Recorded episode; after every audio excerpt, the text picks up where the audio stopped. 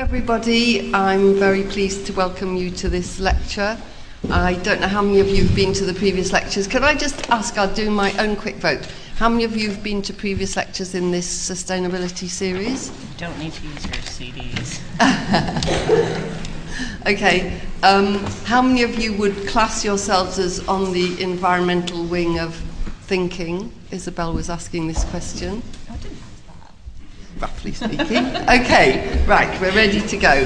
That was just to get a little take on the audience. Uh, just one other question. How many of you are students at the LSE? Not many. So most of you aren't. That's, that's the, it's great to have students at the LSE, but it's great to have lots of non-students of the LSE. Um, we're going to start by doing a little press button uh, quiz thing, which for which you need your CDs, and a lot of you seem to be very well clued up on that.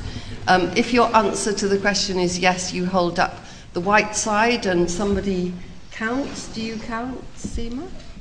Who, who does the counting? Oh, they, okay, right. You'll all be photographed with your vote, so we won't be able to cheat on the counting. And then if your answer is no, then you hold up the red side. This will only take a couple of seconds. So, your first question is up there. No, it's not. Do you want me to do it? Yeah. Okay. Did you arrive here by public transport?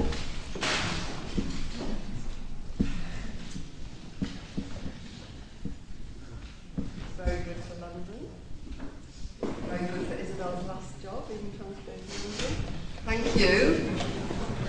Second question. Do you consider carbon emissions when you buy food?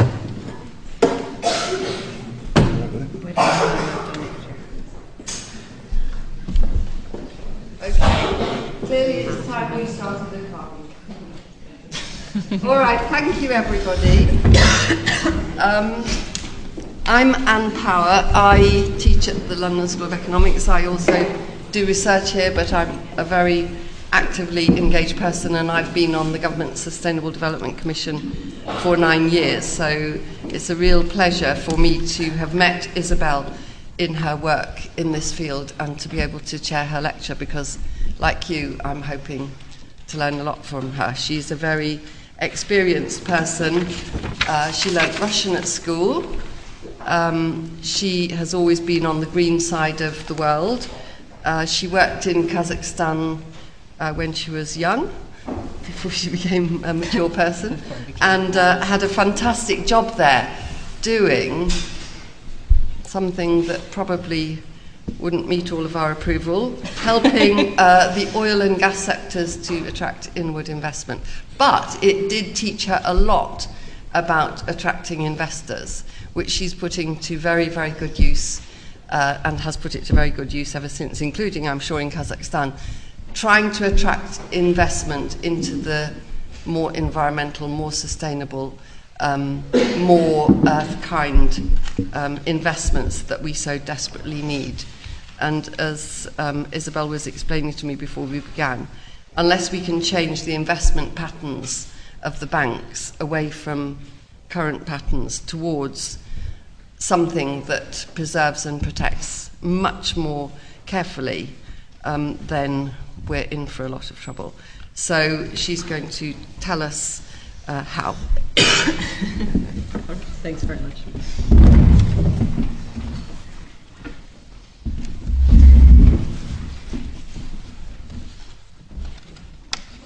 Right. This works. Okay. Well, I guess when we talk about low carbon London, the first thing that people think is, you know, it's going to look something like the picture on the right, and then the next thing they think is, well, that's not possible, so we're never going to be able to get there. You know, that's that's sort of a relatively nice picture of London on the left, and you could pick a lot of less attractive pictures of London. And this sort of bucolic image is helpful in one way because it's quite inspiring, but sometimes it's quite unhelpful, actually. And when you look at, let me just pull this up a bit.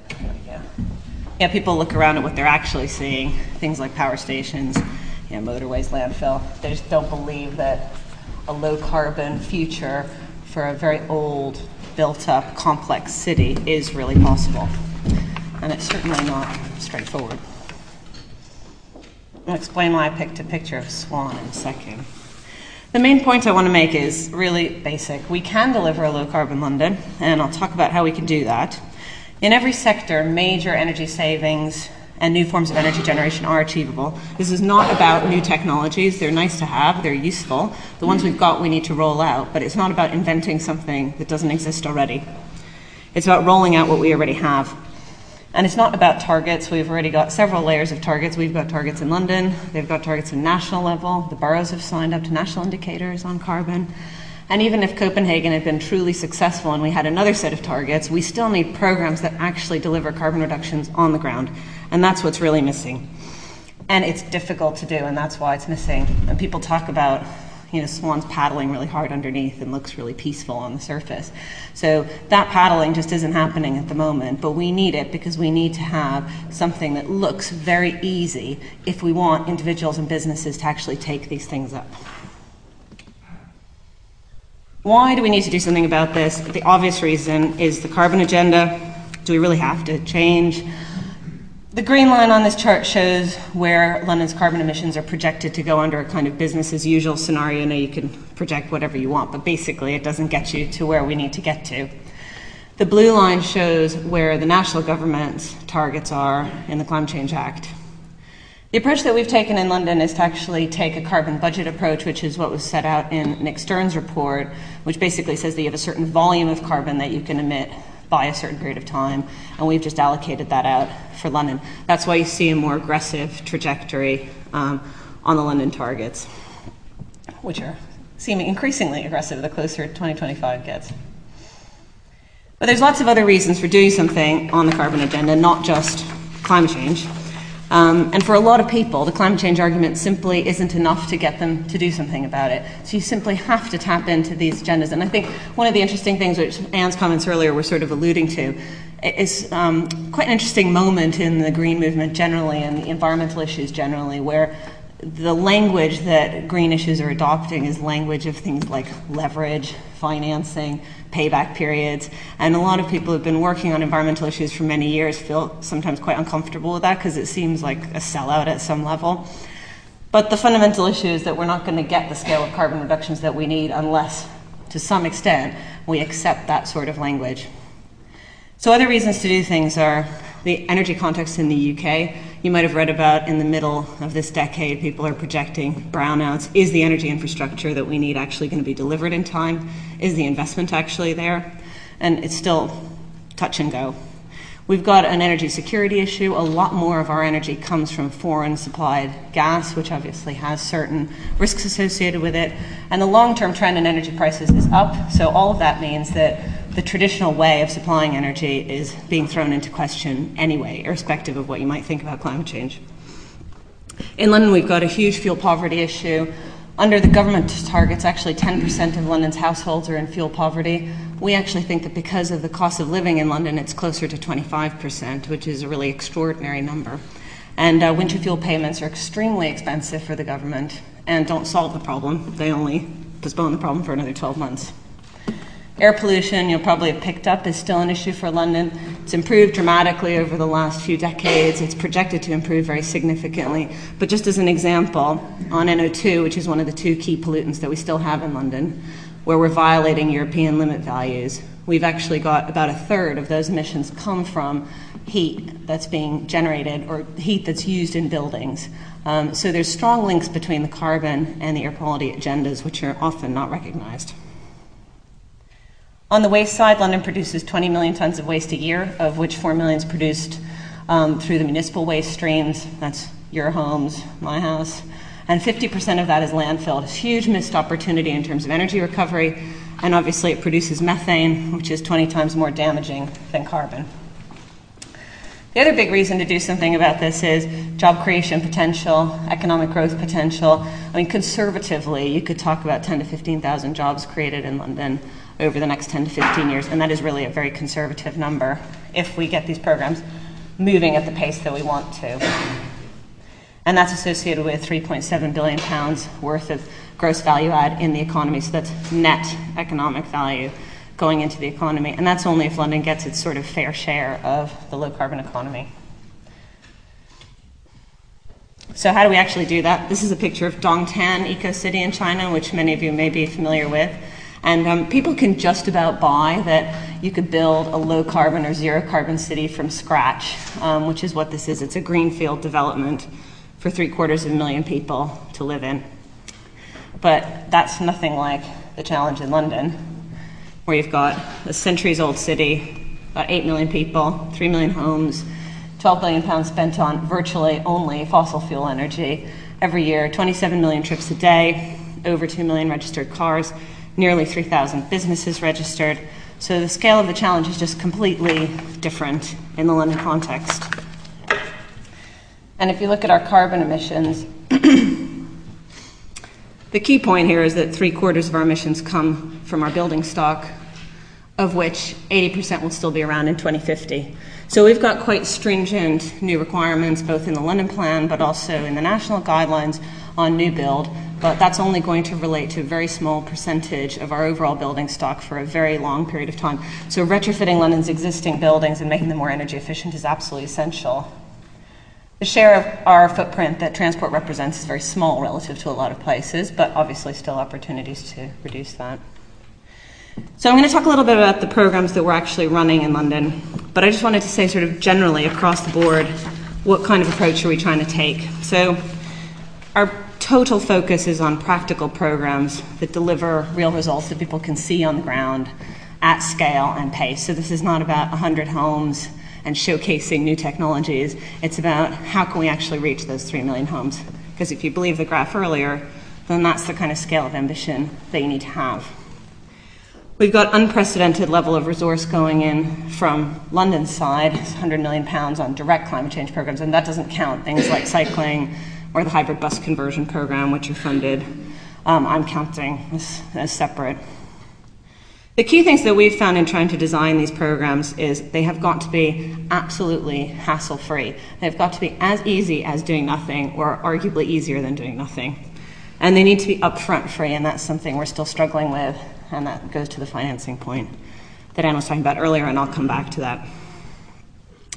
Boris talks about, you know, we need to stop overdosing on gloom, and I think it's a great um, way of thinking about it telling people that you should feel bad, you're not green enough, you should really recycle more, all those things are true, but they are not the way to motivate people. I mean, think about if you were selling people trainers or shampoo. You wouldn't say, you know, you're a bad person if you don't have these trainers. You try and mo- motivate them by the kind of great person they're going to be if they buy your trainers. And that's the kind of thing that we need to tap into. It's a sad reality of life, but it is the way it is for most people. And just to illustrate that point, this is a chart that the Energy Savings Trust produced, and apologies if you've seen it before. The, um, the x axis shows people's household emissions, and the y axis shows vehicle emissions. What's, and the EST did this massively complex analysis to look at sort of segmenting people into, I think it's 11 different groups. But what's really interesting is that the people, all the green blobs, are people who would affiliate themselves with, with greenness, and they think that they're living green lifestyles and want to think that they're living green lifestyles and they're all in the higher emission part of the grid. So a lot of people who have a perception that they're green are actually much less green than people who don't associate themselves with green issues at all. So you've got a complete inversion of what you might expect. So the challenge is telling people who kind of pride themselves on recycling or not using plastic bags that actually they're driving huge cars in, un- in uninsulated homes and taking long trips to uh, wherever it might be for holiday. skip that, although it's interesting. So there's four kinds of things that we can do. One is procurement for ourselves. So we're a small part of London, but we have 900 buildings and 8,000 vehicles, and that doesn't count our bus network. Then we can run programs, and that's sort of the 100 million I was talking about earlier. We have got strategies and planning powers that, and we put out things like the London Plan, which do influence the market directly. And then there's the kind of broader trying to influence the market um, championing certain things, which has a remarkable impact, even though it's based on nothing in terms of statutory powers. So, what are our key programs? If you remember back to that pie chart earlier, Um, building energy efficiency is a total priority for us in London, as it would be for virtually any other major city that's highly developed already. So that's three quarters of today's emissions. The next thing is low carbon energy supply. So 50% of the carbon reduction opportunities on the supply side. And then sort of moving towards a zero emission transport system. We say moving towards because it's still a long way off, admittedly, but the technologies are coming forward, and we want to make sure that they're rolled out as quickly as possible. So on the building side, we've got home retrofit, public sector building retrofit, and we do work with the private sector on their buildings. On the energy supply side, decentralized energy, which we'll talk more about in a minute, and uh, what we call banning the word waste. So waste is a resource, it's not a problem, and how can we restructure the industry in order to be able to um, recognize that?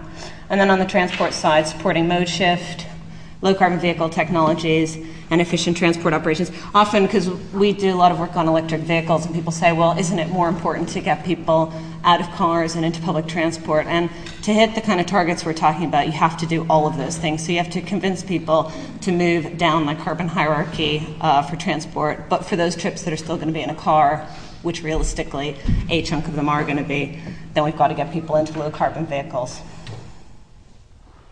So I'm just going to talk really briefly about each of them, and I'll try and keep it short and just rattle through so we can have some questions and rather have a little bit more of a discussion. So we're really proud of our homes program because it is very difficult to do this.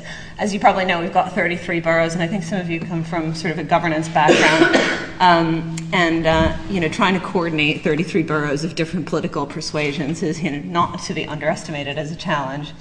But it's the largest ever home retrofit program in London, and it's, for us, it's one of our, top priorities. We've done a set of pilots that have been very effective. We're doing 10,000 homes at the moment. We're going to be doing 200,000 homes in the next 12 to 18 months. We have a target of 1.2 million homes by 2015.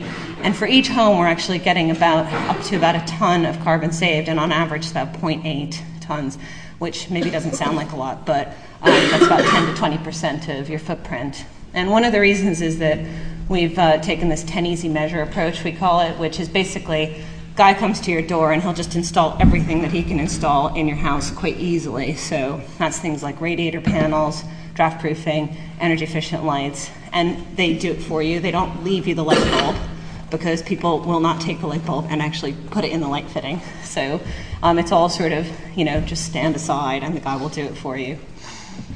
It's an area based approach, which we've looked at a whole range of different programs.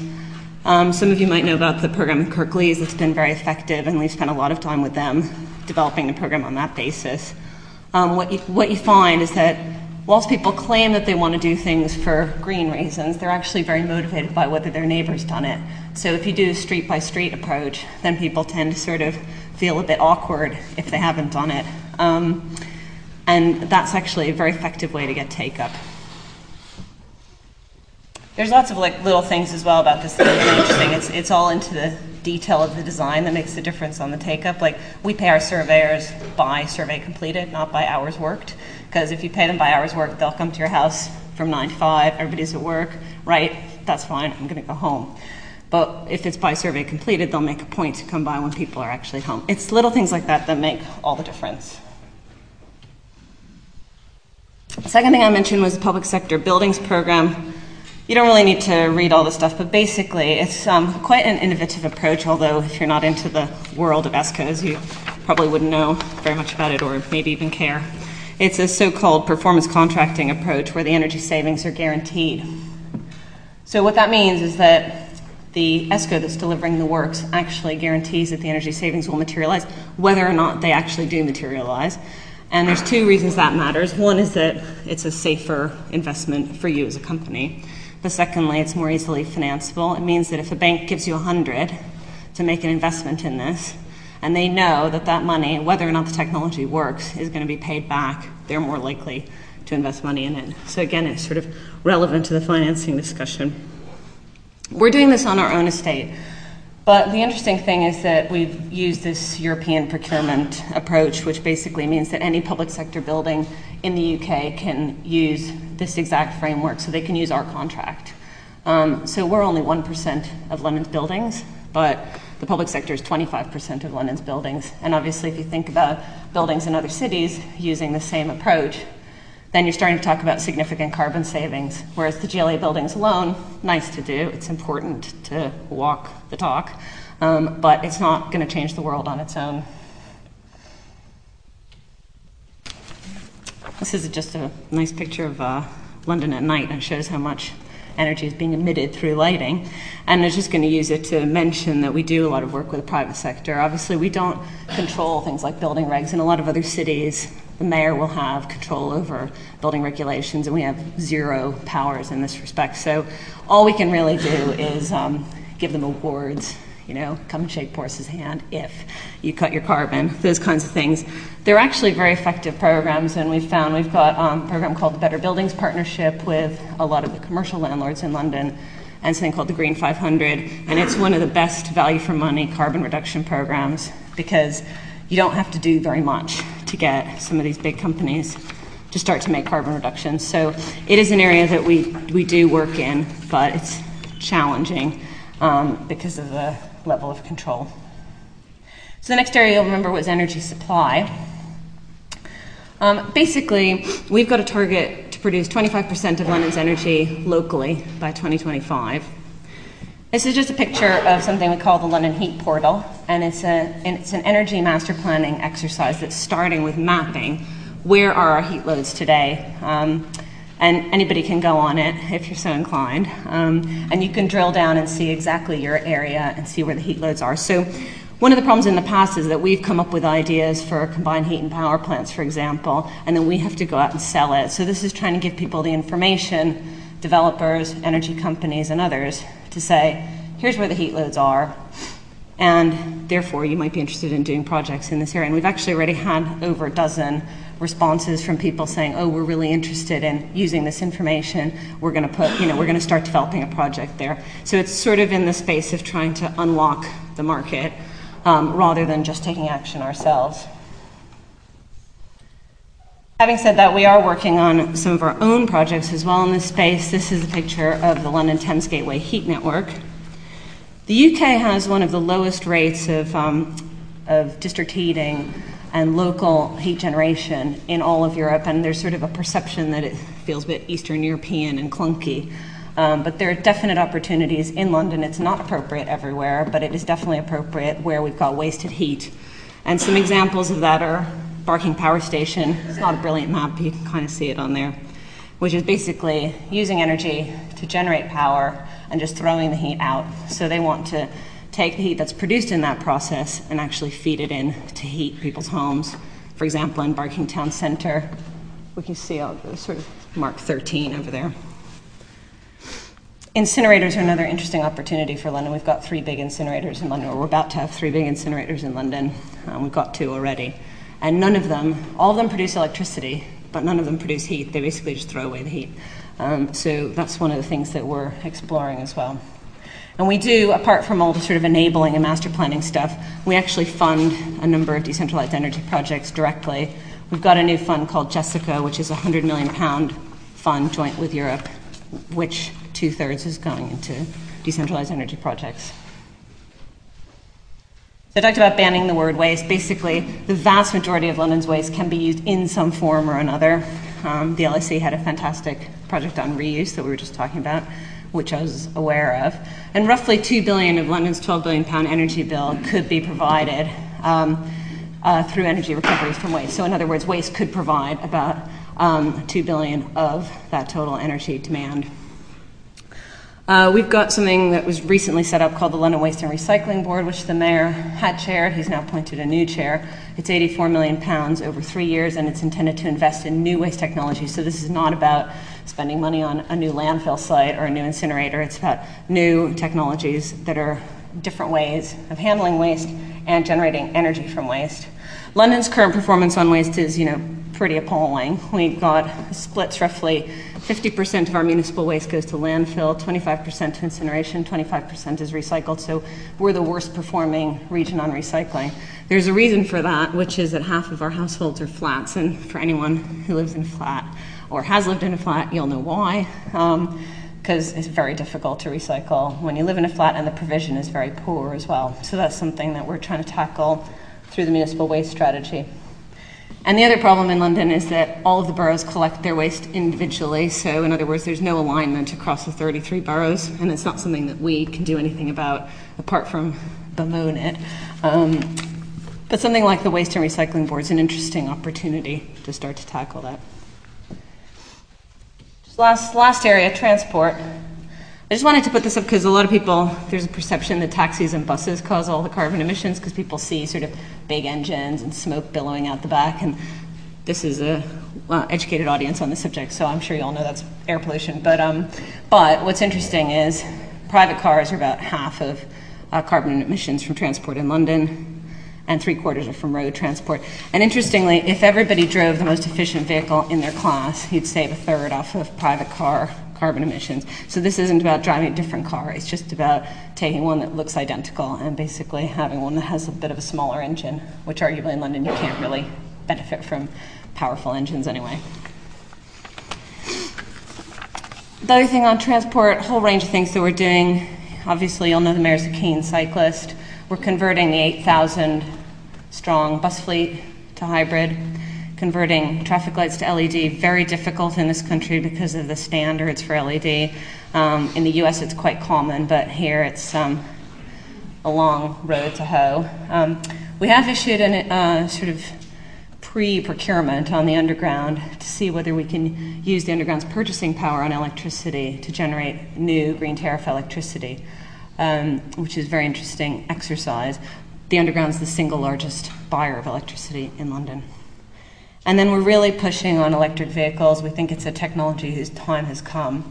We've got a target of 1,000 electric vehicles in our own fleet by 2015 and a 20 million pound commitment to further EV rollout, particularly for the charging platform where there just isn't investment coming forward at the moment from the private sector. Lots of people interested, but not at the scale that's needed. So we've got a target of 100,000 EVs in London by 2020 or earlier hopefully. I just wanted to touch on a few issues that aren't specifically about low carbon London. I mean, adaptation is obviously about climate change, but not about carbon emissions per se in the direct sense. Um, so I just wanted to mention it because we're going to be putting out the public draft of our adaptation strategy imminently. And um, I think my general sort of thoughts on adaptation are if people see it as this sort of 100 years from now issue, oh, I don't need to worry about it because like it's about some floods that might or might not happen in 80 years' time. So, what we've tried to do is link it to Londoners' experience of extreme weather today. So, we have flooding in London today. There's thousands of Londoners have flooding in their homes from surface water flooding already. We've had, you know, major droughts and heat waves. And so it's trying to make it real for people and saying this isn't just about tackling some remote possibility, it's about dealing with problems that we've got today. So the kinds of things that we're putting in are we've got a target to increase um, green space in central London by 10%, and the reason is, apart from it's nice to do, uh, it's actually going to offset the projected temperature increases in central London over the next 100 years. So it's quite interesting link between the sort of public realm agenda and the adaptation agenda.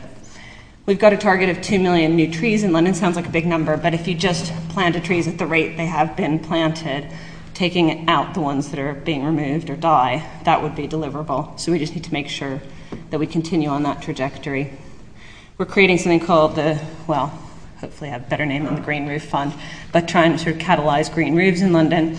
And we're taking a much more neighborhood based approach to flood planning. Again, just trying to make it real for people rather than this is something that government needs to deal with. It's an act of God, it's nothing to do with me. I haven't talked much about new build because, as I said, it's not a huge priority from a carbon reduction if you just look at the sheer numbers from a carbon reduction standpoint. But just to mention, the London plan has very tight standards on new build. And um, this is just one example that we're putting in. Um, that's actually an LDA project. So, um, so there's tighter standards in London than there are in the rest of the country. The Olympics, I'm not going to talk about, but everybody always asks about it, so I just put in a picture of the Olympic Park. So if anyone wants to ask a question about it, then you can. And uh, I can talk about the green aspects of that. Um, and really, the second to last thing I was going to say was you know, we talked earlier about the low carbon economy, we talked about the jobs creation.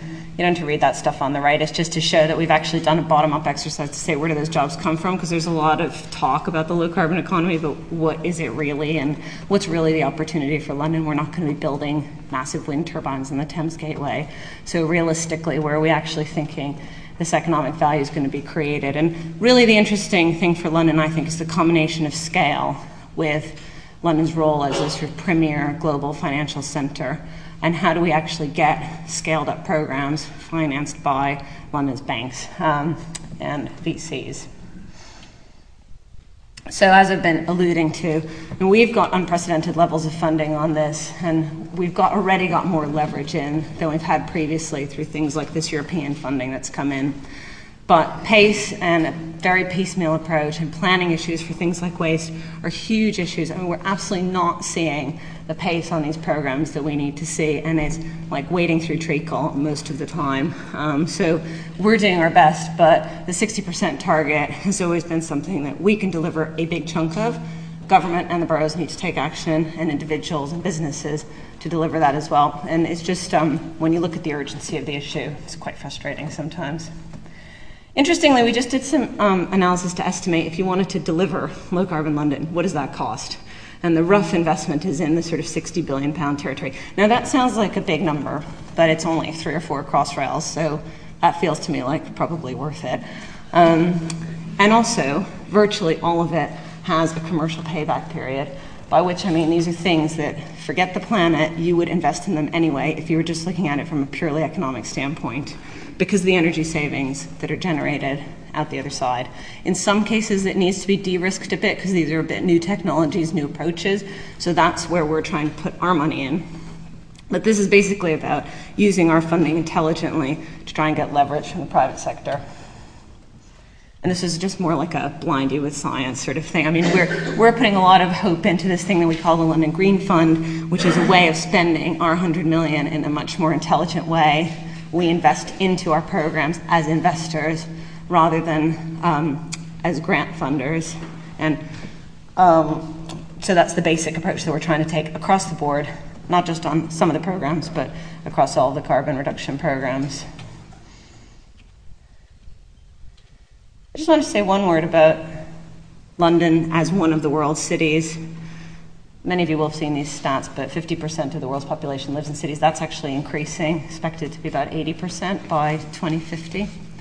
75% of the world's energy is consumed by cities, 80% of the greenhouse gases. So, if we can prove an approach that works here, even if it's just on one of the programs, that can then be rolled out to other cities, obviously, we'd love to be successful on all our programs and roll all of them out to other cities, um, then there's a huge opportunity there in economic terms, but particularly in carbon terms. So that's our website, and uh, very keen to take questions. Thank you very much.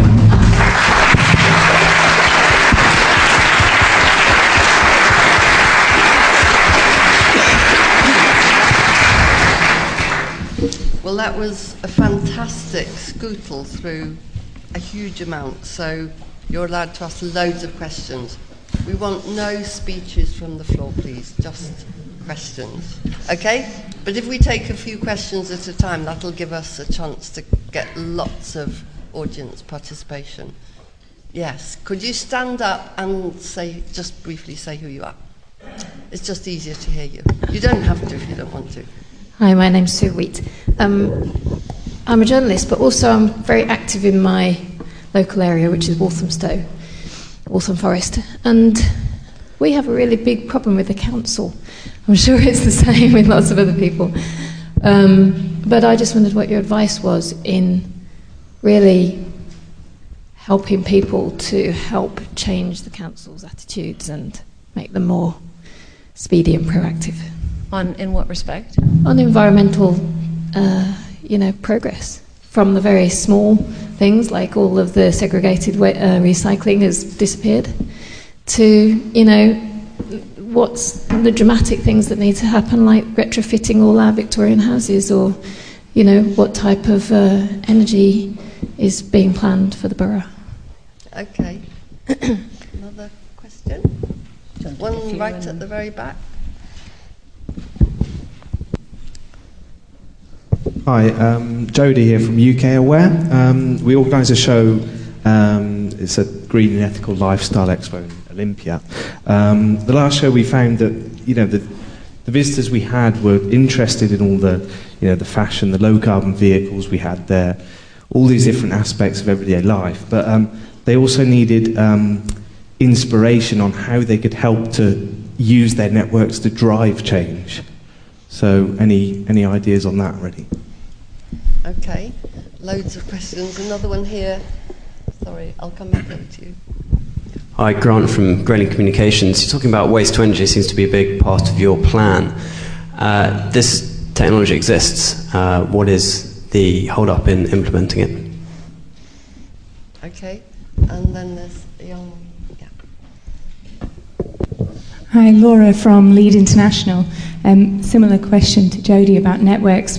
Uh, you mentioned about sharing the lessons from London with other cities, and I just wanted to know if you have any specific examples of where that's happened through some of London's successes already. Okay, let's give Isabel a chance to answer those, then we'll take another lot. Very good questions. Yeah, I'm not sure how much I can help. I mean, what, what we're trying to do with um, with the boroughs is basically we we work jointly with them on all the programs, and it makes it a lot more difficult. Just not due to any fault of the boroughs, but you know, when you're trying to do things with 30 people rather than one person, it's a lot it's a lot harder. So what we do is offer the programs, offer funding associated with them, and we hope that by doing that, people, even if they're not that interested, will start to come forward because usually money is a good way to get people interested in subjects that they're previously not interested in. So the homes program, for example, this year we'll be doing 2,000 homes in every borough. So, you know, hopefully things like that will just start to unlock some of that. Um, the other thing is on the waste front. I mean, the landfill tax is going up by eight pounds a year, and so boroughs that continue to send their waste to landfill are just going to start to find that the economics don't stack up anymore and they're going to have to look at alternatives. So that's one of the things that we're looking at through the waste strategy. But I'll do some digging as well and find out what we can do on our side. Um, yeah, I mean, I think the, the public sector is is traditionally poor at communicating in an effective way with people, and then you've got this like complete transformation of how people communicate. Um, with Twitter and all these kinds of things, and you know, so now we're even crappier than we used to be. So um, uh, we are trying to remedy that. We've got a couple of things in the pipeline, um, including some of the consultations that are coming out. We're trying to do in a much more interactive way, rather than saying like, "Here's the strategy. Read the 200 pages and tell us what you think." We've got like a two-page précis, and then just post like a Twitter comment on the website. So you know, hopefully some of that will help and people can link through to that page and those kinds of things. But um, you know, definitely we're starting from a kind of poor position, but we're, we're trying to get into that space a bit. Any thoughts you've got, I'd be happy to hear about that. Um, and just while it's on that subject, the question about international cities. We're a member of the C40, which is the 40 largest cities in the world working together on climate change. We've, we initiated this thing on electric vehicles to basically get as many cities as possible to sign up to actual numbers of electric vehicles that they're going to buy because the manufacturers aren't making enough of them. So they're starting to come onto the market in commercial quantities next year, 2012, which is good. But they need to come on in even bigger volumes. So our thought was that if, you know, whoever. Chicago says they're going to buy a thousand. We say we're going to buy a thousand. Once you add those up, you start to actually have an impact on the market. It's not joint procurement in any legal sense, but it's a joint exercise to try and drive prices down and volumes up. So that's been quite effective, actually. Um, also, the public sector building retrofit program that we've got, we're actively promoting to other cities in the UK, and the core cities have actually just um, said that they're going to adopt it and roll it out to their cities, which is fantastic. Not least because it helps us in our discussions with banks to see whether, you know, once they see a much bigger pipeline, whether they're prepared to then put money into it. Um, on the waste to energy front, I mean, it, it's a it's a part of the plan, but it's not a huge part of the plan. It's um, it's you know one of the bigger contributors to the carbon reductions that we need to get. I mean, you could ask that question about any of these technologies. You know, loft insulation is hardly a breakthrough, you know, development or a high tech development. We've got a million uninsulated or under insulated lofts in London today. So everybody who's got a loft like that should arguably be going out and getting it Loft insulation's got a payback of about two or three years, so you'd be pretty crazy not to put it in. But people aren't doing it. And this is the same thing across the board. And businesses are no more rational than individuals, or maybe marginally more rational than individuals. You know, much though you would expect to see the opposite. So what we're trying to do is there's been a lot of um, reluctance about some of these technologies, sort of like oh, sure, it works in Sweden, but obviously physics are different here, so you know, maybe it wouldn't work here. um, so there is a lot of that, and there's a lot of conservatism that needs to be overcome. What we're trying to do with the Waste and Recycling Board is to focus on a few demonstration projects just to say, okay, here's an example. It actually works. It didn't fall over, blow up. And then once you got that, that makes a big difference in terms of getting it um, rolled out elsewhere. So that, that's the best that, you know, again, it's helpful that we've got some funding now that we can actually put into things like that because just sort of um, exhorting people to do things, you know, hasn't been effective in the past on the waste front in particular. Okay. Yes. Oh, loads of hands. Right over there. We'll go even quicker on this lot of questions, please. Leon DeMarco, how do you intend to insulate the 7 million homes in London that don't have cavity walls, which is the real prize for energy saving? Very good question. Like our house. yes.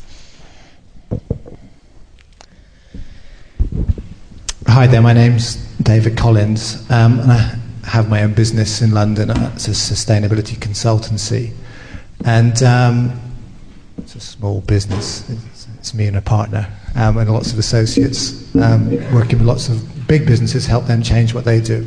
They, and what I'm wondering is, what can I do in London? Um, so how can what I do and what the business could do support what you're doing in London? I was so encouraged to hear everything that's happening and there's always more. But you know, what, how could I contribute?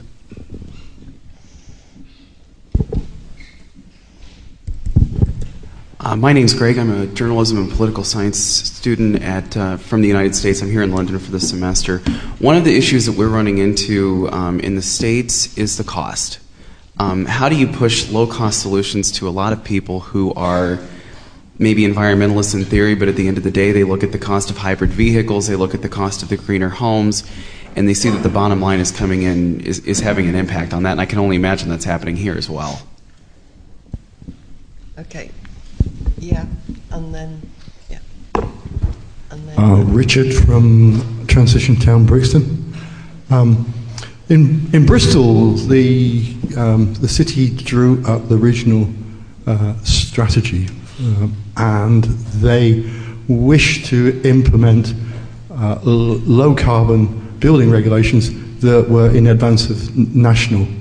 Uh, and the Department for Communities and Local Government stopped them doing that. In distinction, you, in, you said that you, in fact, uh, the mayor's plans for low carbon are in advance of nation- nationally. So I wonder how you did that. Uh, secondly, um, Sorry, yeah, is there a case for is there a case for um, uh, a, a, a less vague, um, generally normative uh, energy strategy you've got, and could it specify no combustion without CHP, without district heating? Not sure about that one, but okay. Hi, Isabel. Um, Merlin Hayward from Climate Camp London. Um, it seems that behaviour change is the buzzword. That's the thing that everyone wants to uh, to affect. But Boris Johnson's only committed three million pounds to the low carbon zones, and at the moment, low carbon zone officers work between two and ten on a part time basis uh, as community activists. Certainly, this is the case in Brixton. Um, and if you're going to get communities to change their behaviour, these are the jobs that really need to be rolled out and they need to be properly funded. So, what are you going to do about uh, finding some more money for them? Okay, please just be honourable. There's queues of people who want to ask questions. Can we just stick to questions? Yeah, that girl. Yeah. And then we'll give Isabella a chance. Hiya. Um, Karen Bird, I work at the New Economics Foundation. I was just interested in your um, transport plans. I was wondering if you could tell us a bit more about the cycling revolution and what, what that actually is. And uh, my other question is really about whether or not we should have any aims to have more vehicles on the roads, whether electric or, or otherwise.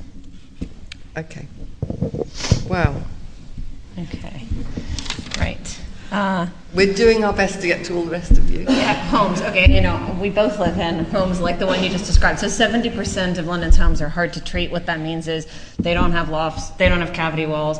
You can do the 10 easy measures stuff, which is why we started doing it, because at least it's something that you can do. And it does have a, you know, it's quite surprising what impact it has.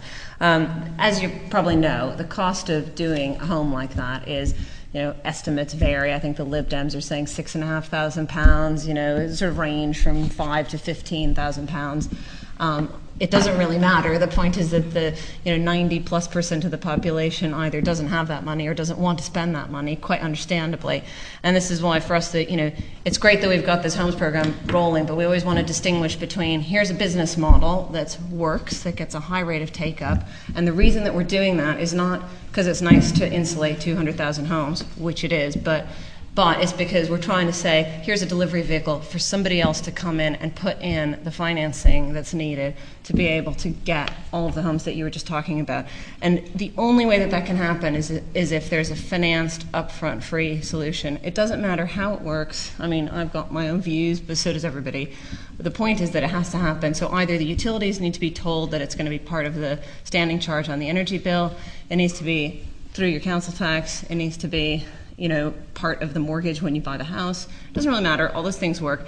But what's interesting is that, you know, either the utility regulation needs to change quite quickly, um, but we're certainly not seeing private sector companies coming forward voluntarily to tackle that issue, which I actually, perhaps naively, find surprising because it is a commercial opportunity. I mean, instead of selling me energy, you can sell me a very expensive piece of kit that's going to save me energy and I'm going to pay it back over time. I mean, those are just different ways of making money.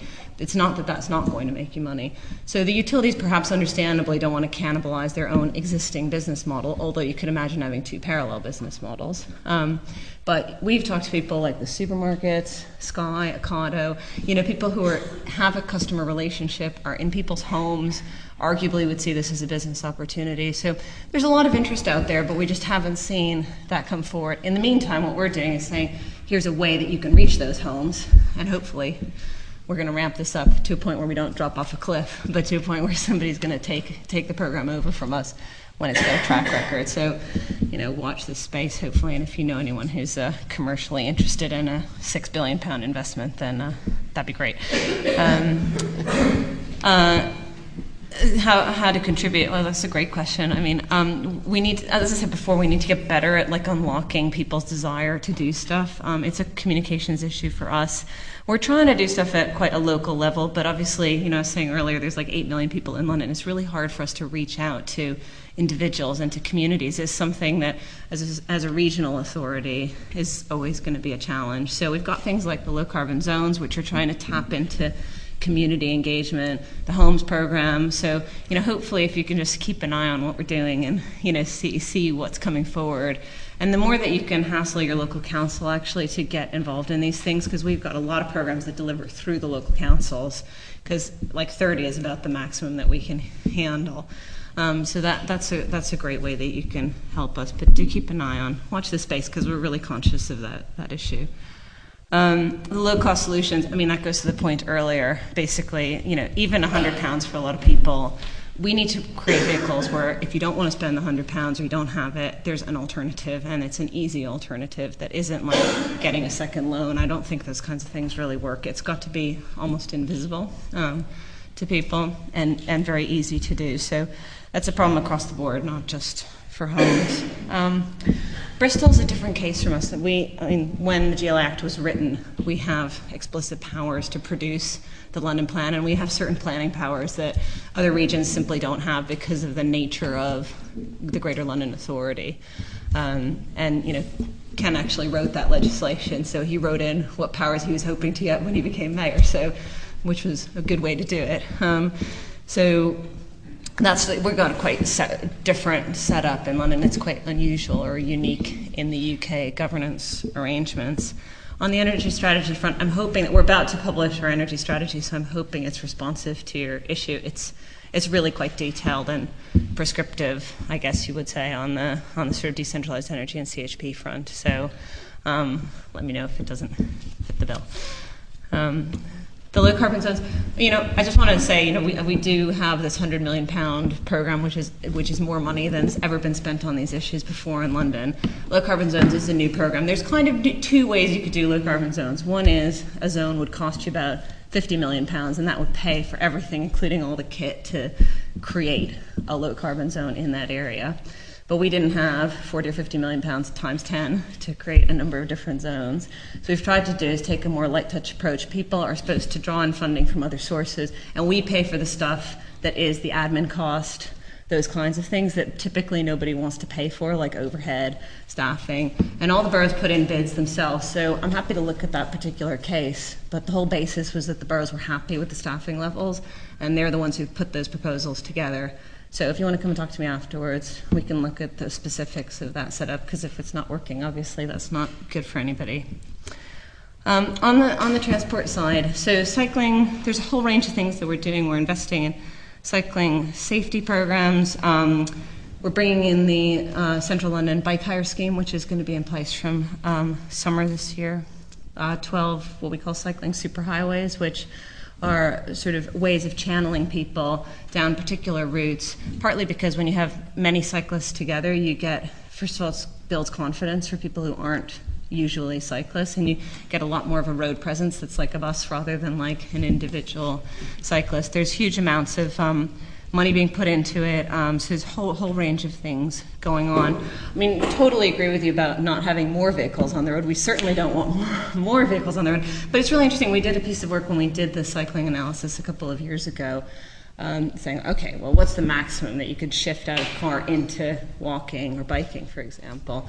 And what's interesting in London is a lot of us live in central London, so outer London, you've got a lot of multi point trips that go over really great distances where the public transport network is no way appropriate. And equally cycling it would be way too far to go. So you've got it is a significant issue that you know has been well recognized for a long time that even when you take the maximum shift out of car you've still got this residual quite big rump of trips that it is really genuinely very hard to imagine how you would do that trip without a car. That's not to say there aren't loads of trips that can still switch out of car, and we try and sort of encourage people to do that through a whole range of things that we do. Thank you. We've got time for one more quick round, so you're going to have to be ultra quick, yes, and then I'll go over that side. Um, Barbara Herridge, North London Waste Authority. We're a small authority and we've got probably already two or three indicators on carbon that we have to report on. Have you got any plans either to standardise on the reporting of indicators across private, public, third sector? And secondly, have you got any plans to publicise how London's doing, almost like a progress update, and perhaps not in carbon tonnes terms, but in something that's a bit more meaningful to members of the public? You know?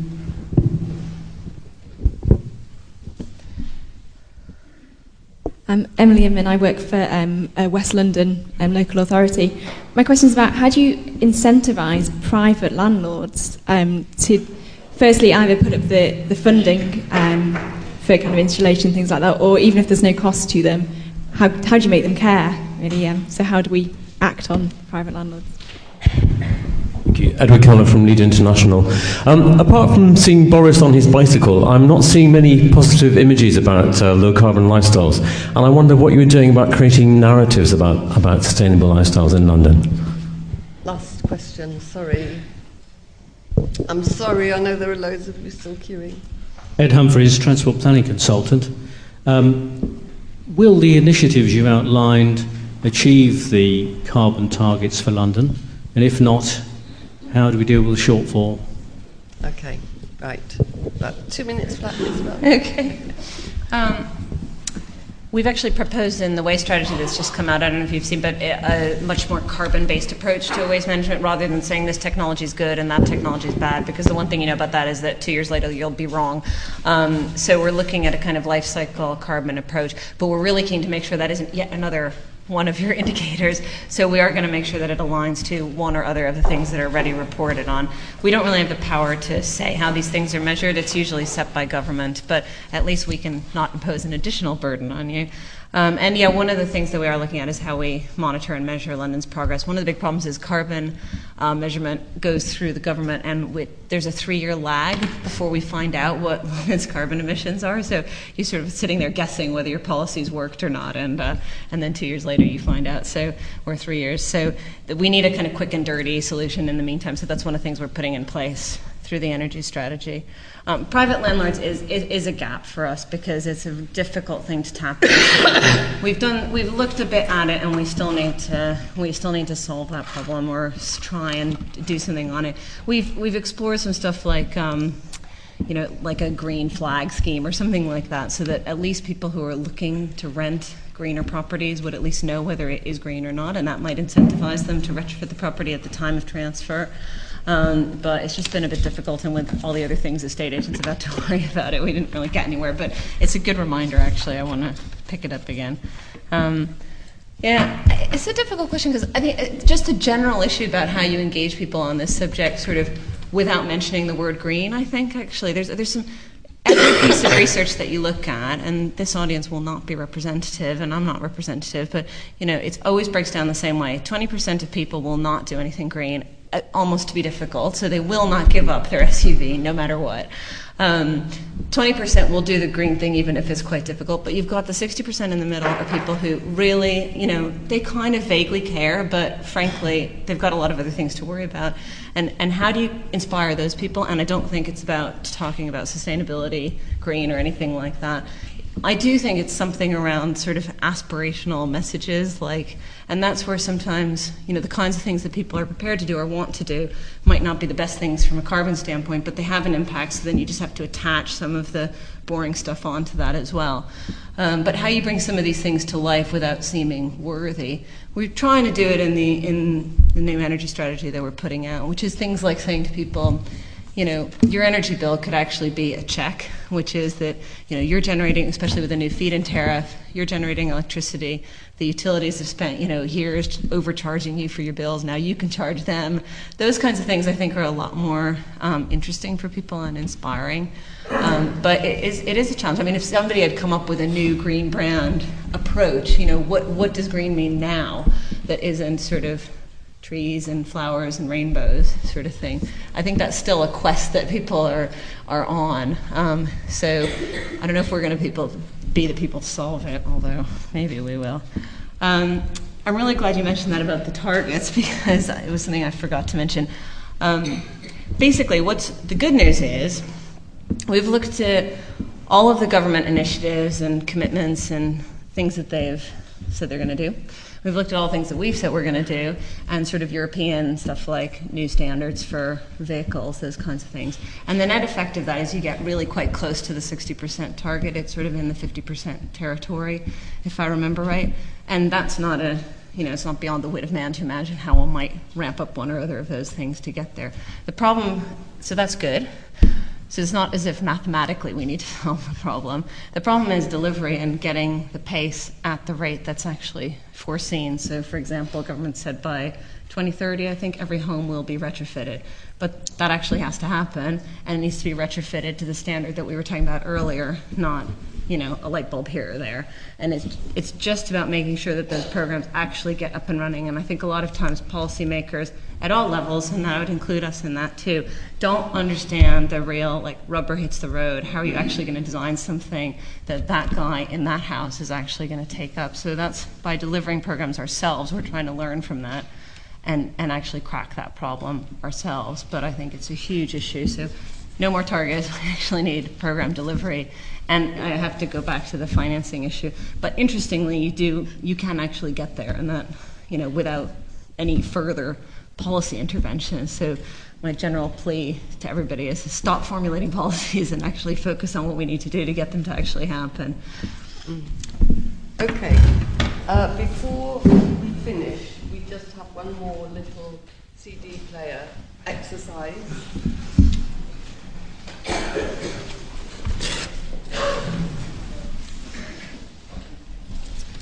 sorry. Oh, Okay. Would you please be honest in answering this question? I work in and I know the truthful answer. Uh, would you LSE is a global leader in sustainability? Those who want yes, silver, those who want no red. Very receptive audience. Hold them up. Did you get the photo? Did you get it? We just need this middle section. Thanks. Is this good or bad? Thank you. Okay.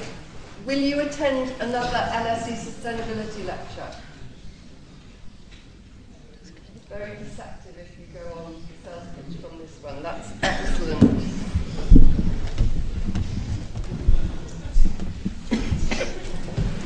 Um, I really would like to, yes, I really would like to thank Isabel hugely. She's inspired you all to come to the next lecture. There are three things she said that I think are really significant. One, the world has changed, we can't go on doing things the way we did. Two, green is an easy sell, although she didn't say that in the lecture. She said it before. And she said we have to understand things from the other side. She wrapped it all around the idea that we have to actually do things on the ground.